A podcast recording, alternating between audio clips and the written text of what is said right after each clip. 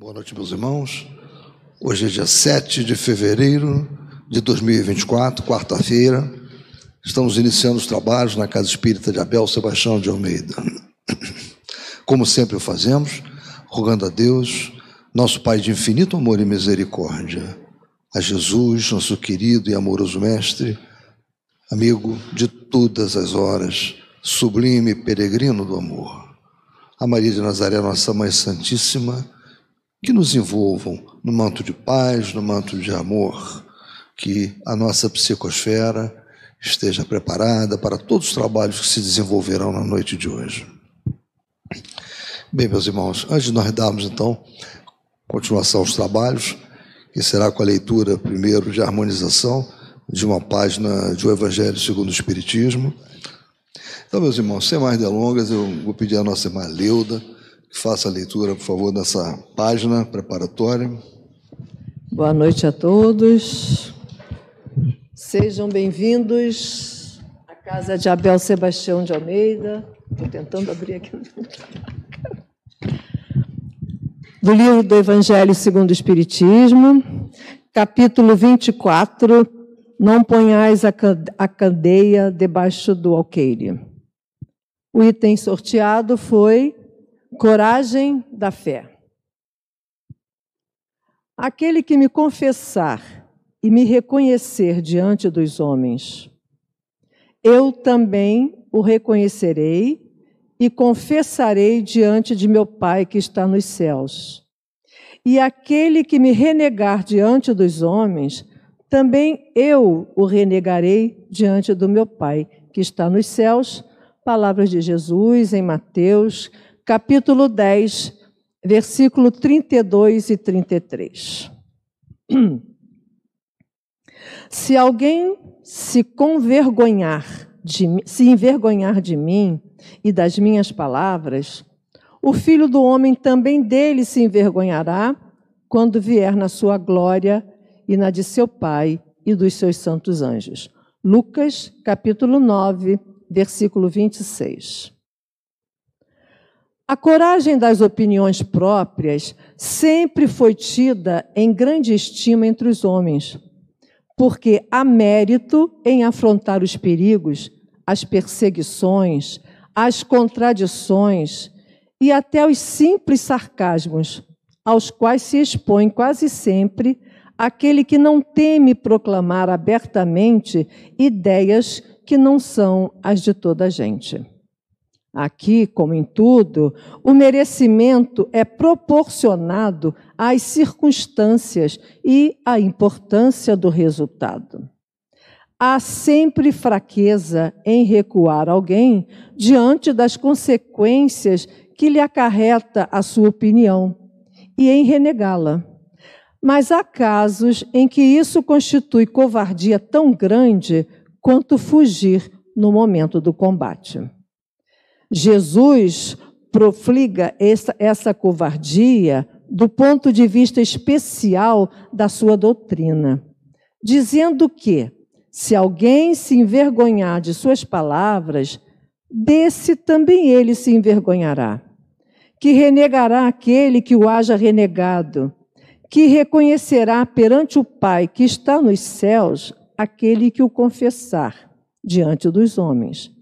Por outras palavras, aqueles que se houverem arreceado de se confessarem discípulos da verdade, não são dignos de se ver admitidos no reino da verdade. Perderão as vantagens da fé que alimentem, porque se trata de uma fé egoísta que eles guardam para si, ocultando-a para que não lhes traga prejuízo neste mundo. Ao passo que aqueles que, pondo a verdade acima dos seus interesses materiais, a proclamam abertamente, trabalham pelo seu próprio futuro e pelo futuro dos outros. Assim, será com os adeptos do Espiritismo, pois que a doutrina que professam mais não é do que o desenvolvimento e a aplicação da doutrina do Evangelho. Também a ele se dirigem as palavras do Cristo. Eles semeiam na terra o que colherão na vida espiritual. Colherão lá os frutos da sua coragem ou da sua fraqueza. Bom estudo para todos nós. Bem, meus irmãos, vamos então prestar agora máxima atenção ao que o nosso irmão José Soares vai nos dizer. Ele vai encerrar, como eu falei, o nosso trabalho né, de estudo de Devassando Invisível e vamos manter, vamos interagir, manter aquele nosso nível de interação. Nosso irmão gosta disso, né, e se façamos perguntas, façamos né, as observações que couberem. Que ele seja muito inspirado.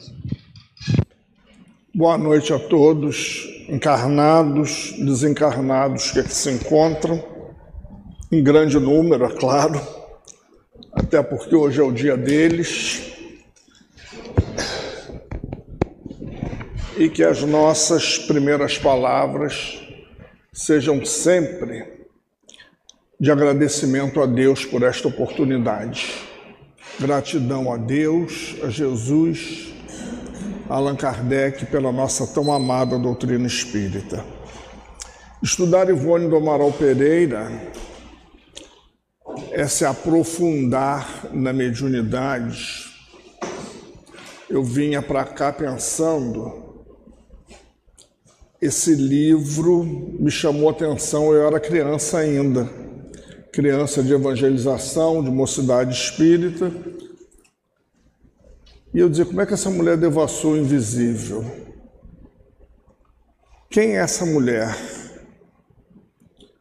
E os títulos dela sempre me chamaram muita atenção. Recordações da mediunidade. Ela recorda o quê? Nas telas do infinito. Que infinito? Interessante que a primeira vez que eu vi uma foto de Ivone, eu já era adulto, eu tinha certeza que, que era aquela. Eu não sei se eu sonhei, eu não sei que razão, mas eu já tinha aquela imagem na mente e eu já tinha escolhido ela para ser uma condutora dos meus estudos mediúnicos. Os segredos do além. Os títulos são muito oportunos,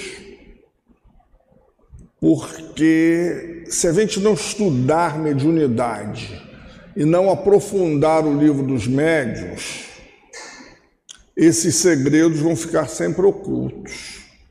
Dona Ivone termina o livro dizendo que o médium, quando devassa o invisível, ele nem sempre vai se deparar com o belo. Eu me ouso dizer que para devassar o invisível não é para qualquer médium. Ele tem que estar preparado, pronto para aceitar essa tarefa. Voltando um pouquinho, ela fala sobre Dr. Bezerra de Menezes, seu grande guia, seu amigo, seu instrutor, seu tutor, que assina através da grande mediunidade dela dramas da obsessão. Situações que a gente se depara nessas mesas mediúnicas semanalmente, com histórias muito tristes porque o espírito que odeia, o espírito que maltrata, ele é um sofredor, ele é um infeliz. A coisa de umas três semanas atrás, uma companheira nossa, dirigente de sala, muito experiente, ela disse para o espírito: Por que tanto sofrimento? Ela se ofendeu. Então, Da onde a senhora tirou esse sofrimento. Quem é a senhora para me dizer isso? Ela disse: calma. Ela disse: ele não entendeu que todo aquele processo de odiar, de não perdoar, é algo muito grave. Por isso, eles são considerados sofredores. Então, Dona Ivone, ela vai nesses submundos espirituais, não é para qualquer médium também, e neste capítulo ela vai acompanhada de um discípulo de Dr. Bezerra de Menezes, médico também, um cirurgião, pupilo de Dr. Bezerra. Pode começar, por favor. E a gente vai ver aqui a questão da sugestão. Por isso que não é para qualquer médium. Ela vai num determinado submundo, é um bar de baixa categoria. Os espíritos que ali estão com uma alta sensualidade, com um nível de pornografia, com algo que não nos interessa mais. E eles tentam sugestioná-la de que ela está com o braço fraturado. E ela chega a ver a questão do hematoma. A gente muitas vezes, no trabalho, os médios que recepcionamos os espíritos, que damos voz a eles, Quanto mais profundo o grau de incorporação, a gente registra aquela intensidade e chega a se ver daquela forma.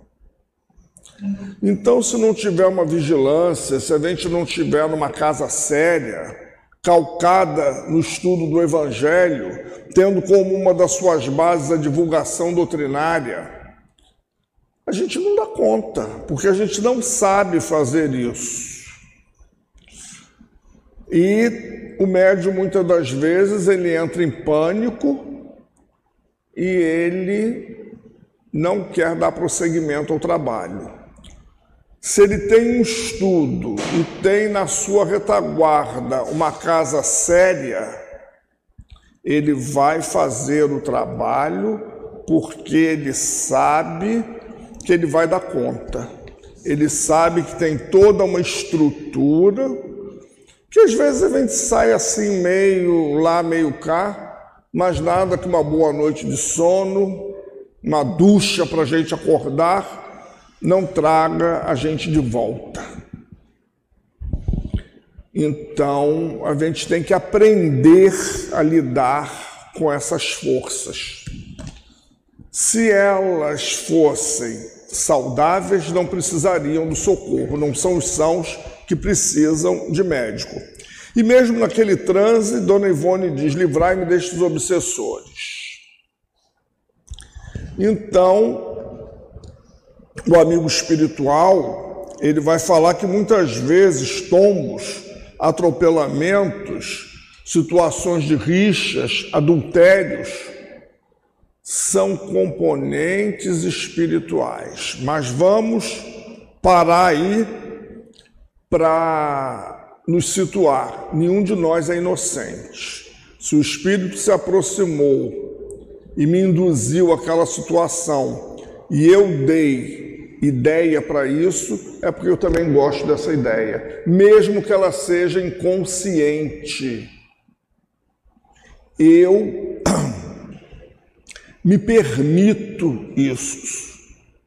A gente tem feito muitos estudos nas casas espíritas em relação à mediunidade, tentando preparar o nosso trabalhador, não para ele ser de ponta, não para ele ser um Divaldo, uma Ivone, um Chico, porque a gente não vai chegar lá nessa encarnação.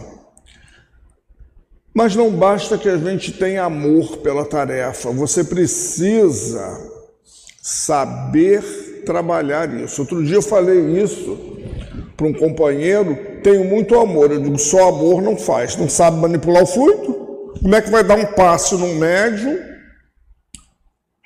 que está num transe com o espírito em situação difícil, só com amor? Só com amor não dá.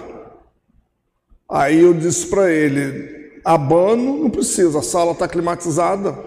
Médio não fica atrás, é, apoiando o outro para abanar.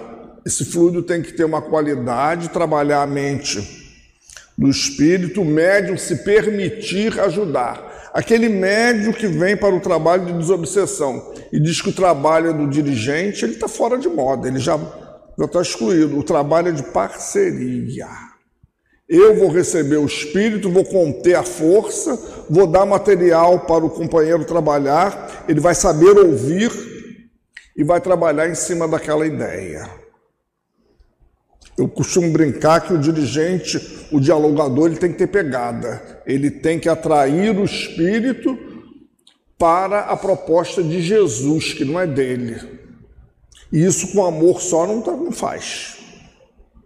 Tem que ter um fluido, tem que ter uma vibração, tem que ter algo que é um socorro espiritual. Se esses espíritos não precisassem da nossa forma física, eles seriam atendidos no espaço. Muitos deles são. O salão está cheio. Não tem médio nem tempo suficiente para esses espíritos todos. Então, o que, é que vai acontecer? Aqueles que vão ter voz vão simbolizar grupos, vão simbolizar ideias. O médium de corporação às vezes tem uma sensação assim, trocou de espírito. É porque o outro tem uma ideia tão próxima que a gente tem a sensação que na, na mesma, no mesmo trânsito a gente recebeu uns dois, três espíritos. Por quê? Devido à proximidade, devido à representação. Vocês querem fazer alguma colocação? Não é palestra, é troca. A dinâmica de um estudo como esse é troca. Eu estava dizendo para o Dionísio que no Leão Denis a gente tem esse trabalho também, 50 minutos. Na década de 60, o Dr. Erma chamou o altivo e disse: esses médios estão muito ociosos. Porque às vezes o médico chega cedo na casa, porque se ele for para casa, ele não tem como voltar. Aí ele vai para a cantina, ele vai para a livraria, e dá gargalhada e fala da peça de teatro de ontem, da briga com o marido. Daqui a pouco ele vai sentar à mesa, ele não tem sintonia. Ele diz: vamos ocupar esses médios, botar esse povo para estudar. Pelo menos alguns vão abrir o livro nessa hora. Com isso você traz a informação, com isso você não vai preparar o ambiente, não, porque o preparo ele tem que vir de véspera. Ele tem que vir da hora que eu acordo. Mas eu não posso desconsiderar que eu estou no mundo. Eu vou lidar com dinheiro, com violência, vou ao funeral naquele dia, venho depois para a casa espírita e outras situações. A companheira um dia chegou lá no Leão Denis e disse: Eu preciso tomar um passe porque eu vim do cemitério. Pelo amor de Deus, que médio é esse? Você não tem condições de ir ao sepultamento, se despedir, homenagear, precisa tomar passe? Cadê o seu link com o seu guia? Com que cabeça você entrou naquele cemitério? Ah, pelo amor de Deus. Os meus dirigentes me conhecem, eu digo, não bota esse médico para eu dar passe, não, por favor. Eu vou botar só a mão ali, eu não vou dar fluido, não. O médico tem que se virar. Pelo amor de Deus. Hoje o companheiro, eu, hoje eu vi que eu estou um pouquinho melhor. O companheiro disse assim, o médium antigo da casa, eu não faço mais tratamento no Leão Denis, está muito fraco. Eu estou no. Vou, posso falar, não tem problema. Eu estou no Bezerra de Menezes, lá é muito melhor. Ah, não quero mais Leão Denis, não. Então você é um médio da casa e você diz na frente de várias pessoas que a sua direção espiritual não serve é um tanto ridículo para não ser patético, né? Eu disse, eu estou bem melhor, porque eu ouvi isso, a diretora mediúnica, que é médium, ouviu, olhou para mim e nós demos silêncio com resposta. Em outros tempos eu dizia, dá baixa aqui e vai para lá. Porque ele poderia fazer isso tudo no silêncio, ser desrespeitoso com a casa, com a direção espiritual. A pessoa que está vindo pela primeira vez, um médium antigo, o passe da minha casa não serve? Pelo amor de Deus. É ofensivo, grotesco até. Então fica lá. Pode, quer fazer alguma pergunta que, eles, que você gostaria que falasse?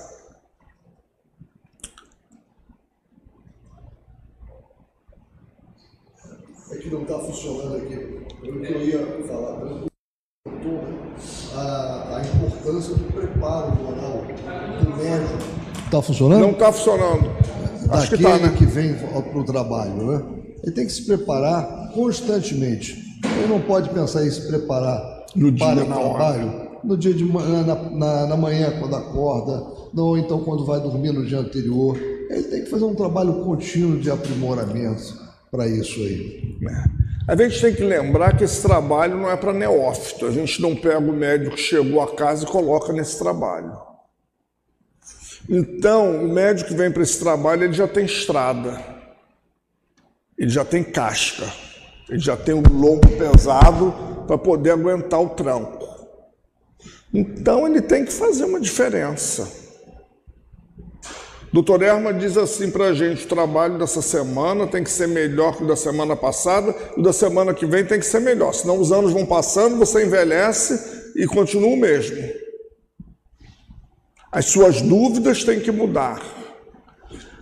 A gente vai continuar homem e mulher no mundo, vai ser dona de casa, profissional, ter momentos de lazer, vai à festa funeral, vai à praia, vai caminhar, vai fazer prevenção de saúde. E nessa vibe toda, a gente não pode descuidar da nossa oração diária. É aquilo que Emmanuel fala, nutrição espiritual. O médium não pode se apartar de um culto no lar semanal, de uma leitura diária de evangelho, não pode. A gente não pode mais se dar esse direito. Vou deitar, ligo a televisão, vejo aquela série fatídica, depois desligo e vou dormir. Aí tem pesadelo, me debato, estou obsidiado. Estou obsidiado, não. Você fez a ligação, seu cérebro captou, você vai sonhar com o quê? Vamos parar de colocar a culpa no obsessor. O obsessor, às vezes, somos nós mesmos. A gente não pode vir para o centro num dia de trabalho sem saber qual é a grade de estudo. Eu não sou palestrante, você não é palestrante, mas você senta aqui no circuito, você tem que fortalecer o palestrante. Eu vivenciei uma situação no Leon Denis, que o companheiro veio de Minas, eu não sei aonde, e ele não tinha ideia da grandeza do espaço físico. Coitadinho, ele tomou um susto, branco, foi ficando vermelho, vermelho. Eu abri o livro dos Espíritos e duas cadeiras depois estava uma grande amiga minha, que a gente tem uma ligação, a gente se olhou, ela abriu também, a gente começou a ler e mandar fala para ele. E a vermelhidão foi diminuindo, foi diminuindo. Quando o altivo entrou no salão, ele disse: Não sabia que você ia me pregar essa peça. Ele disse: Ah, isso é só para começar, depois piora. O tio não dava. Quando eu fui abraçá-lo, ele disse: A hora que você pegou o livro e a companheira, eu senti uma força, parecia que as palavras estavam voltando. Eu tive medo da, da, da assistência. Esse medo do homem é comum. Mas o médio tem que ter carta na manga para mandar a ideia e tem que estar sintonizado. A colega outro dia foi fazer um estudo e eu estou mandando na mente dela, isso, isso, e ela não captou. Quando terminou, a dirigente, a diretora, disse para ela: a palestra estava errada aqui, aqui, aqui, nisso, nisso, nisso. Eu fiquei na minha. Eu pensei, eu mandei para ela. Eu disse, fulano, aborda esse tema, fulano. Fala de catalepsia, fala de letargia. E ela não falou. A dirigente chamou ela. Foi até indelicada, tem muita intimidade, falou ali na frente. Eu morri de vergonha. Ela disse: faltou isso, isso e isso. Eu disse: é. Eu mandei para ela mentalmente, ela não captou. Então, ele está falando aqui da afinidade, todo esse trabalho está em cima da sintonia. Você não trabalha com mediunidade sem sintonia. Está na hora da gente parar com essa ideia, eu pareço com o espírito que eu recebo. Não é.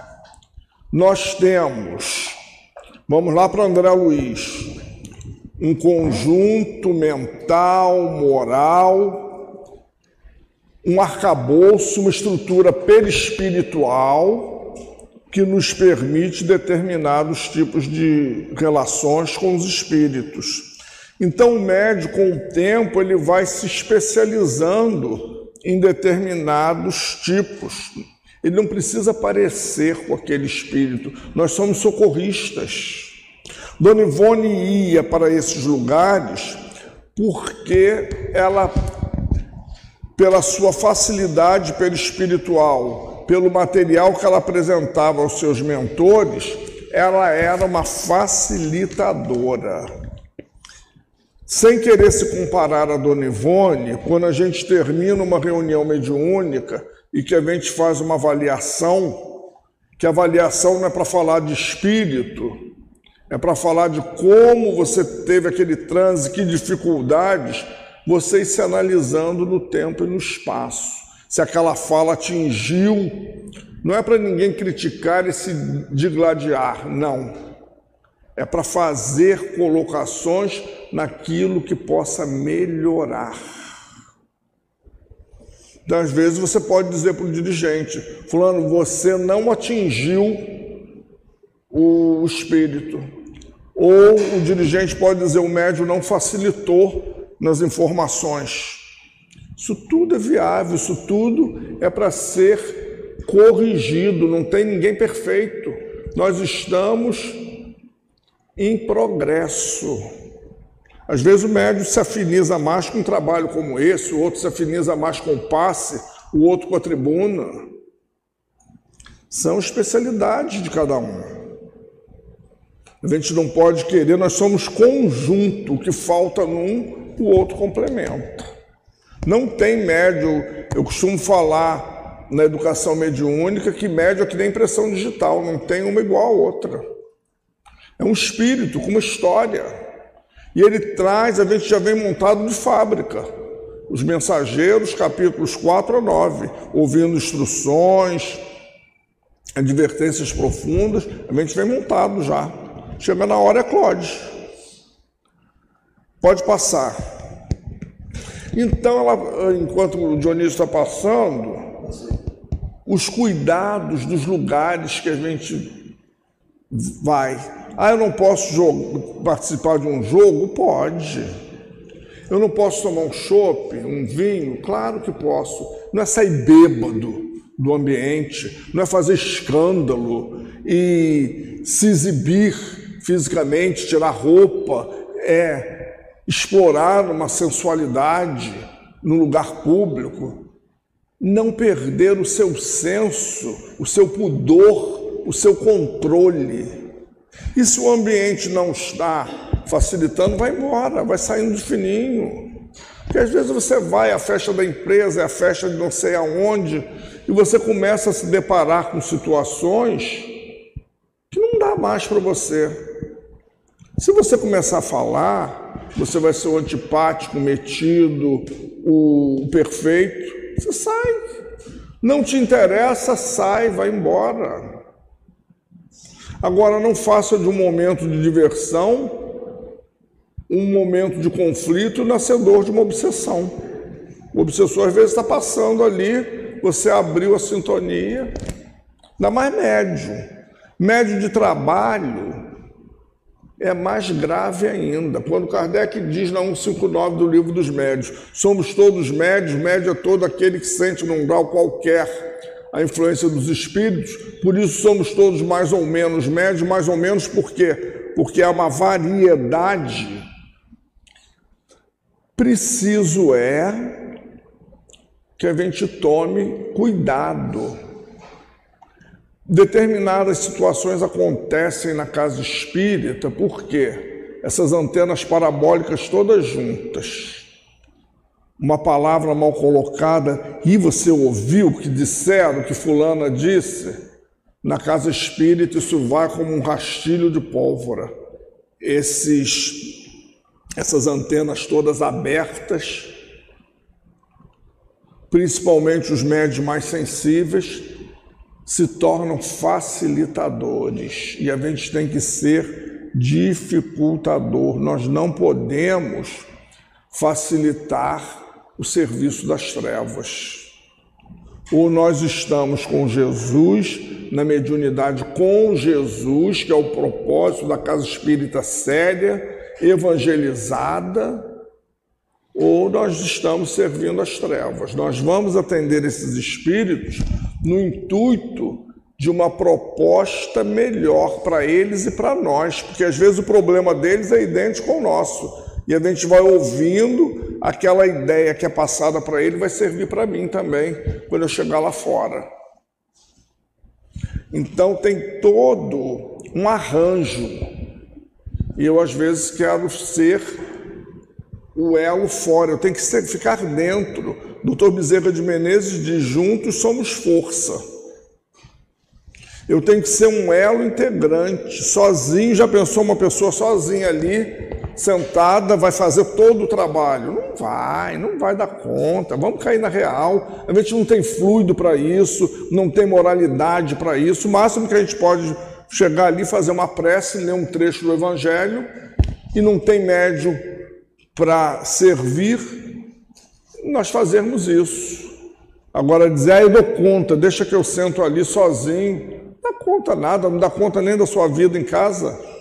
Que dirá?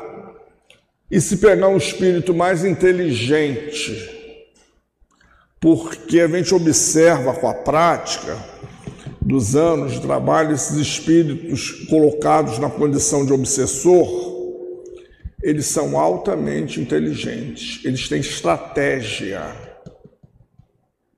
Então é preciso muito cuidado.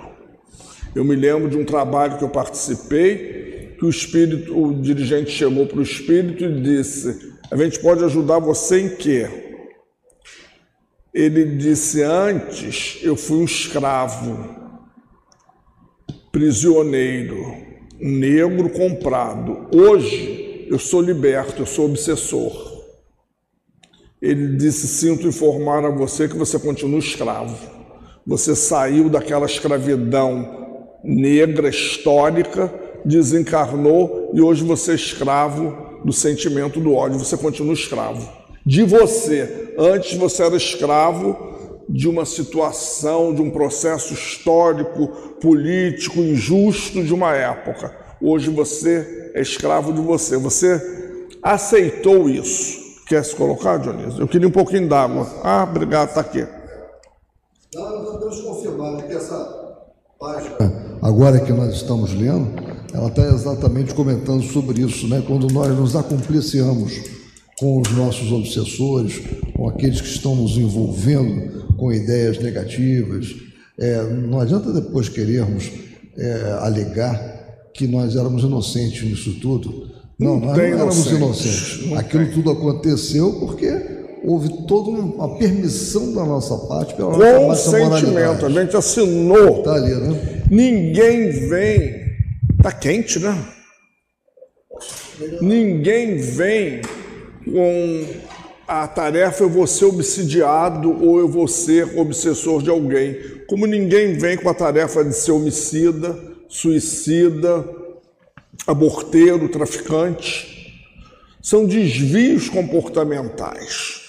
Por isso que na casa espírita, e muitas vezes as pessoas não querem o tratamento, porque não é simplesmente pegar um nome e trazer para uma reunião como essa. Você encaminha aqueles espíritos, e se a pessoa não fizer uma mudança comportamental, ela vai continuar enferma. Aí a gente chama para reunião pública, o passe vai auxiliar, vai fazer uma limpeza perispiritual, mas o chão da questão é o evangelho. E a pessoa às vezes não quer assistir a reunião. Aí a gente diz, a porta fecha tal hora. Mas isso é uma casa espírita ou um quartel? Se você deixar, as pessoas vêm na hora do passe.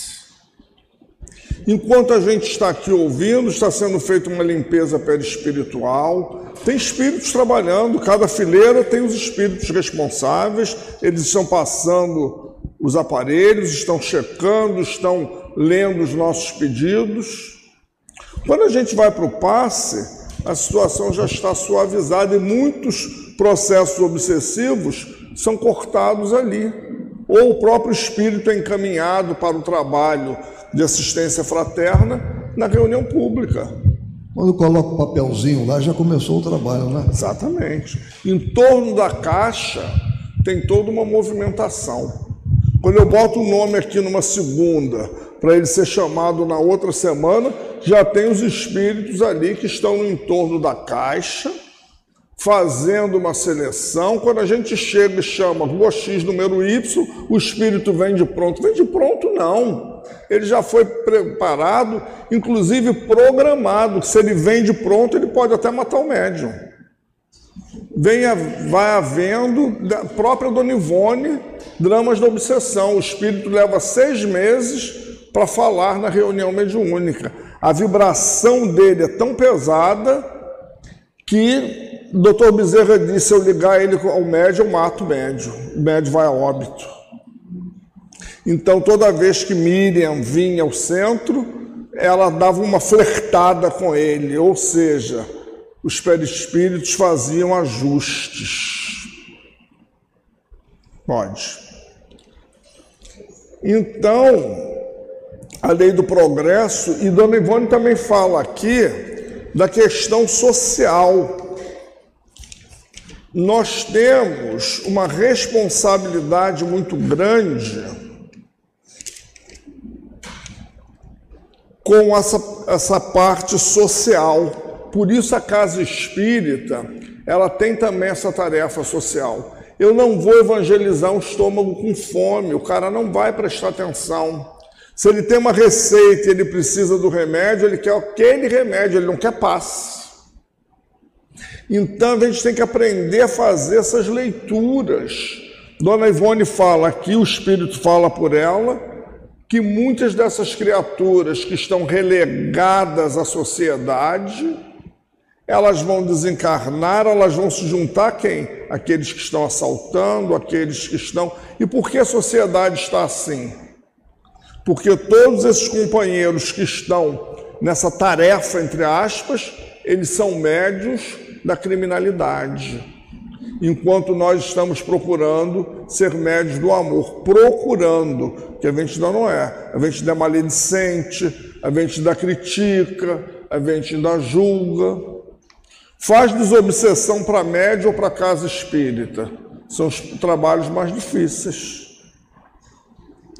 Porque aqueles espíritos que estão no comando das chamadas trevas, muitas vezes encontram em nós facilitação. Vocês não se respeitam, vocês falam mal uns dos outros, vocês fazem aquilo, aquilo, aquilo. Aí o dirigente diz: é verdade, você está certo. Não pode dizer outra coisa, é verdade mesmo.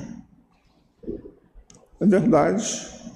Então, é muito complicado.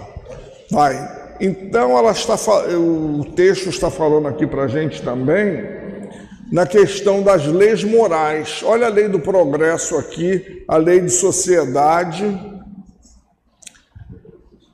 os princípios verdadeiramente heróicos, a necessidade da prece, do pensamento determinadas situações, nós vamos pedir apenas dentro da casa espírita. Mas no dia a dia, nas nossas preces, nós podemos envolver o planeta. Nós podemos é, nos perceber abraçando o planeta, vibrando por aqueles que estão no poder, mesmo que eles não tenham sido colocados por nós. Eles vão ficar um tempo e tudo aquilo que for de prejuízo ou benefício virá para nós. Então tem toda uma situação, até porque o cara que está no poder, o cara que está no esporte, a dona de casa, somos todos espíritos imortais. Mudaremos de posição. Então, tudo isso é muito delicado. Pode passar.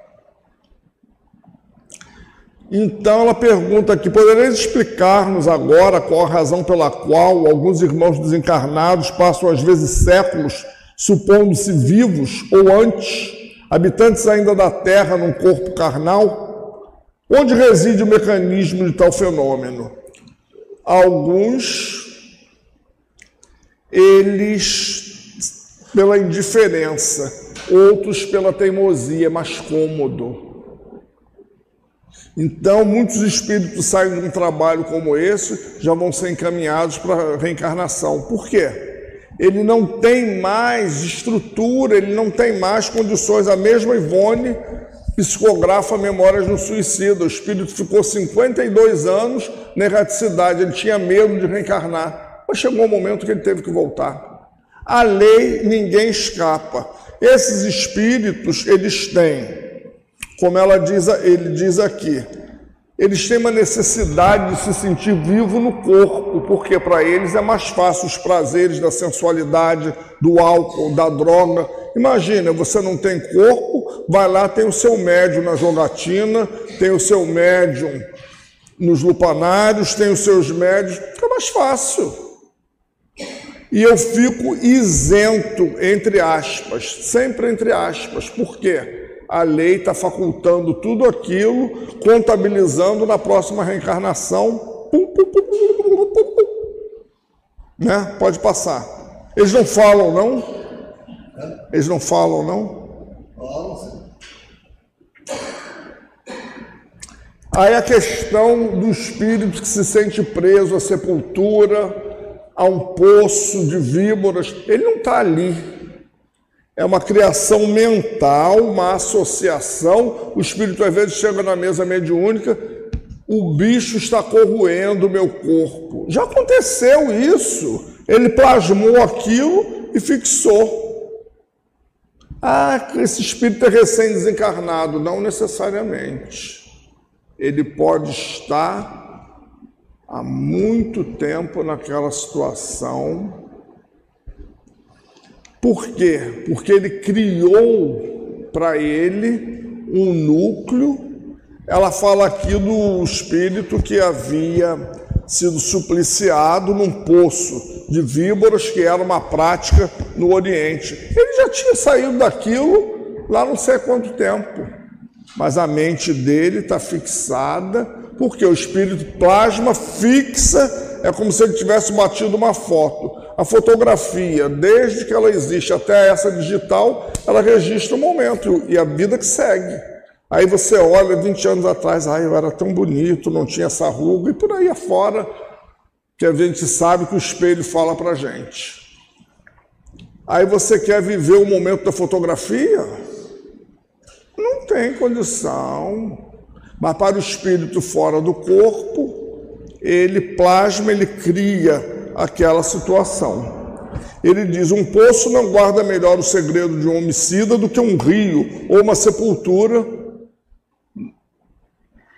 no campo ou no fundo do quintal. Jesuída quer acrescentar alguma coisa? Não, eu estou aprendendo. Não, alguma coisa que você que, gostaria que falasse aos médicos?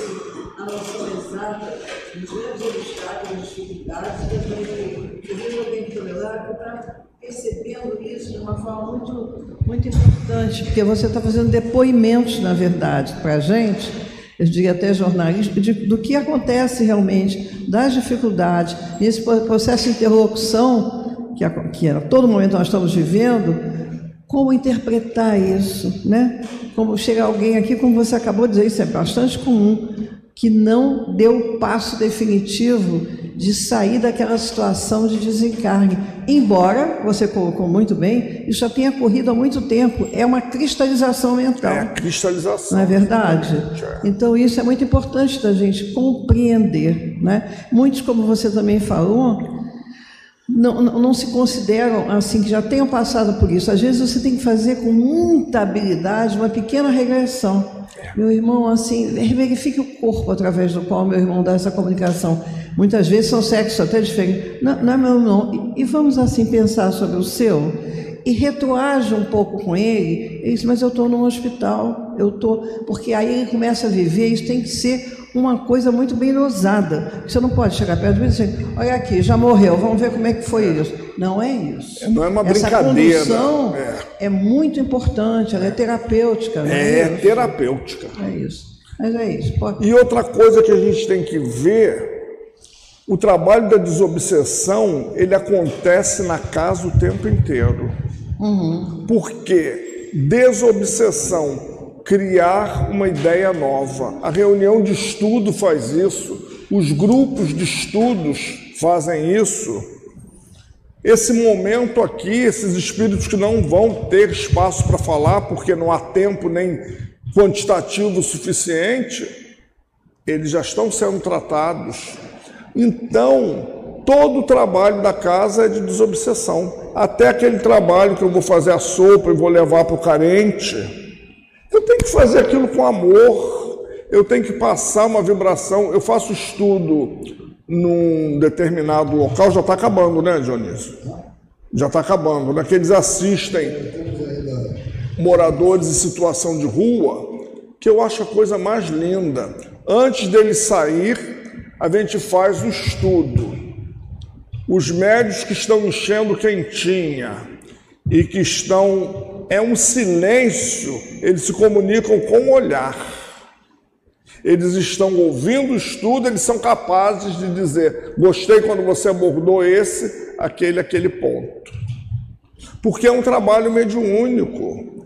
A equipe daquela, daquela região já está lá, preparando a situação para quando o médio chegar e entregar quentinha, ele vai entregar mais que uma quentinha. Ele vai fazer um ato de amor. Ele, nós não vamos a descoberto. Eu conversei outro dia com uma pessoa da Igreja Católica e ela disse: Eu tenho certeza no meu santo, lá do padroeiro da igreja, que eu não vou sozinha. E o marido tem uma deficiência visual, é ela que dirige o carro. E outro dia disseram: Não, não pode ir no Meier, na rua Tara, se eu vou. São Fulano está lá.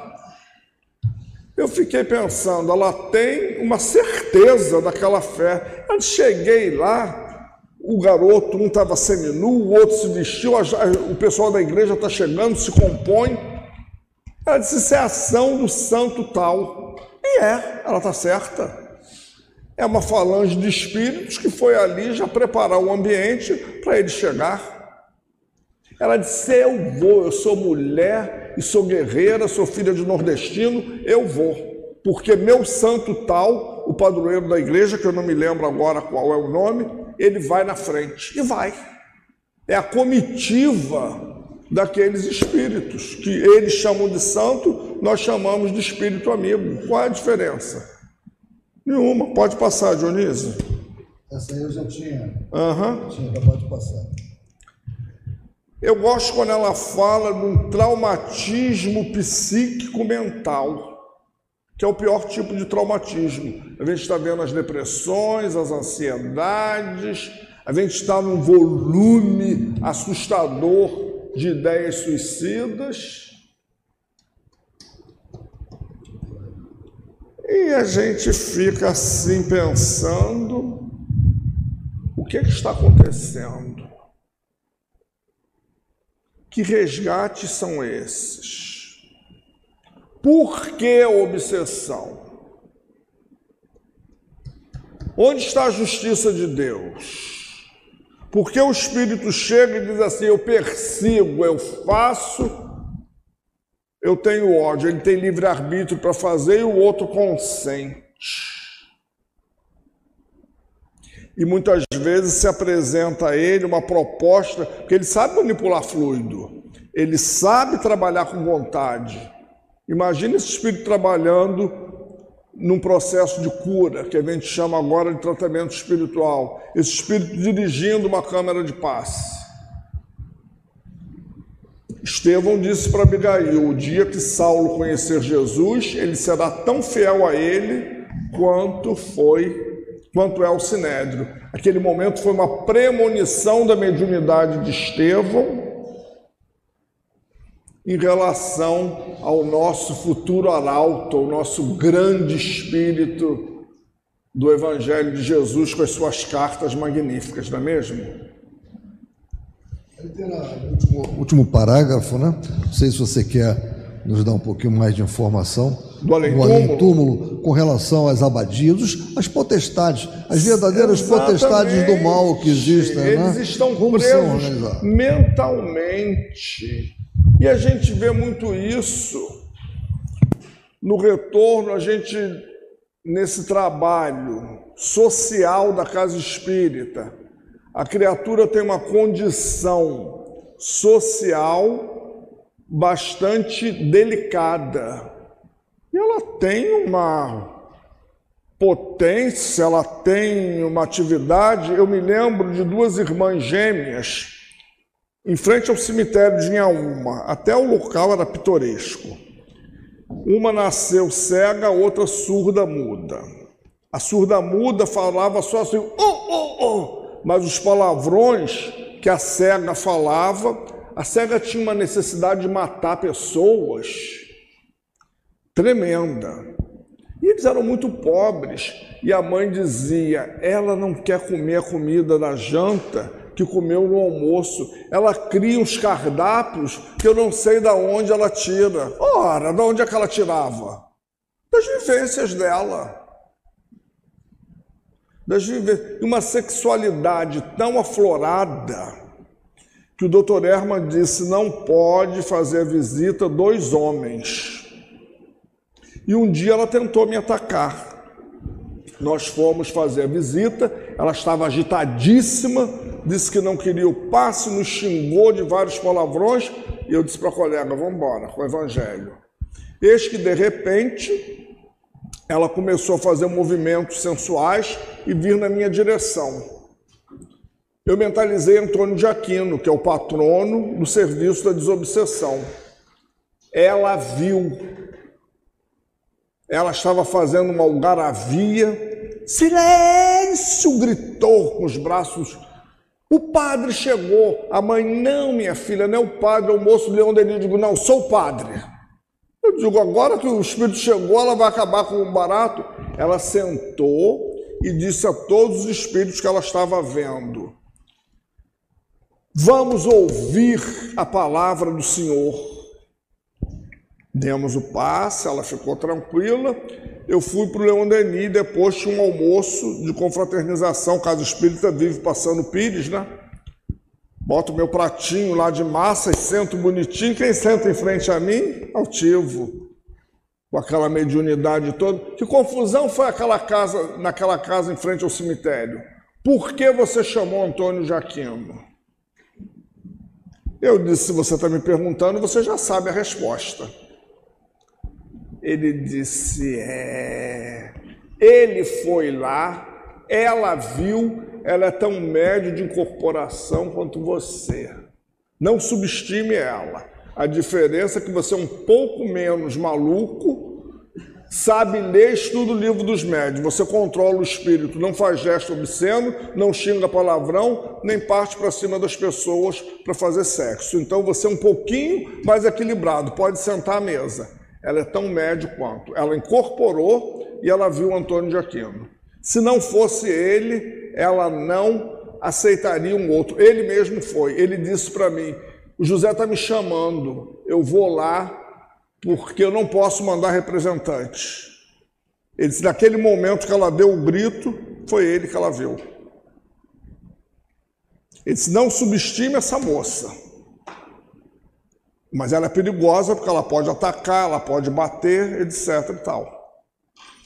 Então, e no final, ela vai falar sobre a nossa responsabilidade de divulgador. Quem é o divulgador?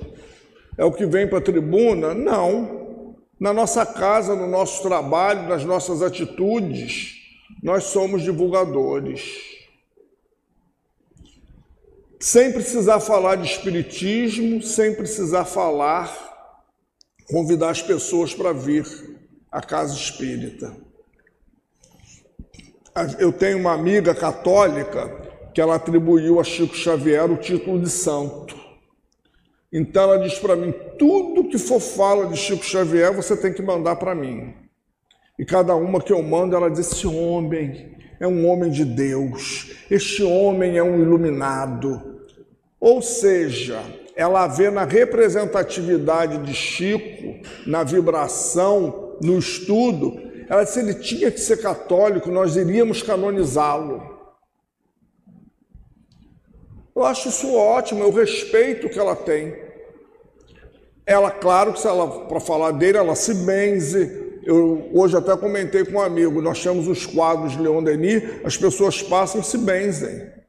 Eu digo, gente, é o que ela aceita, é o que ela sabe. De repente ela é mais amorável a ele do que muitos de nós. De repente ela tem um segmento melhor ao ensino dele do que nós estamos aqui, porque a gente tem que ter muito cuidado para não universalizar a nossa casa espírita. Ih, só vai palestrante de ponta, aquela tribuna é de ponta, vem fulano de tal, do centro tal, vem não sei quem. Temos que ter cuidado com isso. Não podemos intelectualizar. Outro dia a pessoa disse assim para mim: as traduções do Leão Denis são muito simples. Eu disse verdade, simples, mas não simplórias. Doutor Erma sempre disse: você vai falar para o povo. O doutor, o professor, ele sabe se virar. Mas na época que Guion Ribeiro traduziu as nossas obras, o intelectual, para dar um caráter de seriedade ao nosso trabalho, não podia ser qualquer um. Tinha que ser aquele homem usando aquelas palavras daqueles livros da primeira edição da FEB. Então a gente termina assim com Ivone. A nossa responsabilidade de médio, nós somos todos médios da palavra. Médio da palavra não é só o que recebe espírito. Nós dialogamos, a mediunidade principal que a gente tem é da palavra. A maternidade, a paternidade, o exercício da profissão, da cidadania, até no momento de lazer. Sem fanatismos, é óbvio, fanatismo é doença, leva a obsessão. E a gente termina um estudo de uma grande obra, de uma médium que é uma referência no Brasil eu brinco que, para mim, ela é a primeira dama da mediunidade. É o exemplo de médium espírita, de médium cristã. Porque se a gente não for cristão, a gente jamais vai ser espírita. Cristo é o nosso norte. A casa espírita tem um compromisso com Jesus. As nossas reuniões públicas são o nosso principal trabalho, é onde a gente traz o trabalhador e onde a gente revela para ele a proposta de Jesus. Que o Senhor Jesus nos abençoe. Obrigado pela oportunidade. Espero não ter confundido a cabeça de vocês. Não era para ser palestra, era para vocês terem falado, trocado. Né, Dionísio? Não, mas eles tinham que ter falado. Que a gente faz isso no Leon Denis, uma sala cheia dessa, todo mundo, tem 500 querendo falar junto. Mas é isso, gente. Muito obrigado. Jesus nos abençoe. Essa obra e todo o trabalho de Ivone mostra como é grande a nossa responsabilidade. Como é grande o meu amor por você. É. Senhor Jesus nos abençoe, gente. Obrigado. E que todos esses espíritos que terão oportunidade de se comunicar, eles possam entender que a gente não é melhor nem pior que eles, muitos, muitas vezes até pior. O propósito é apresentar algo diferente, melhor para eles. Eu estou feliz assim. Você não quer conhecer, não? Também, se não gostar, é um direito seu. Segue o teu rumo, seja feliz, mas faça o bem. Espírita, católico, budista, não interessa, faz o bem. O Senhor Jesus nos abençoe. Ele é o patrão. O Altivo dizia, ele paga muito bem os salários. Você é pago para isso. Quando a gente reclamava, e meu salão está cheio, tem pouco médio, é, levanta, vai dando passo. Você é pago para isso, você ganha para isso. Você escolheu isso, então vai lá.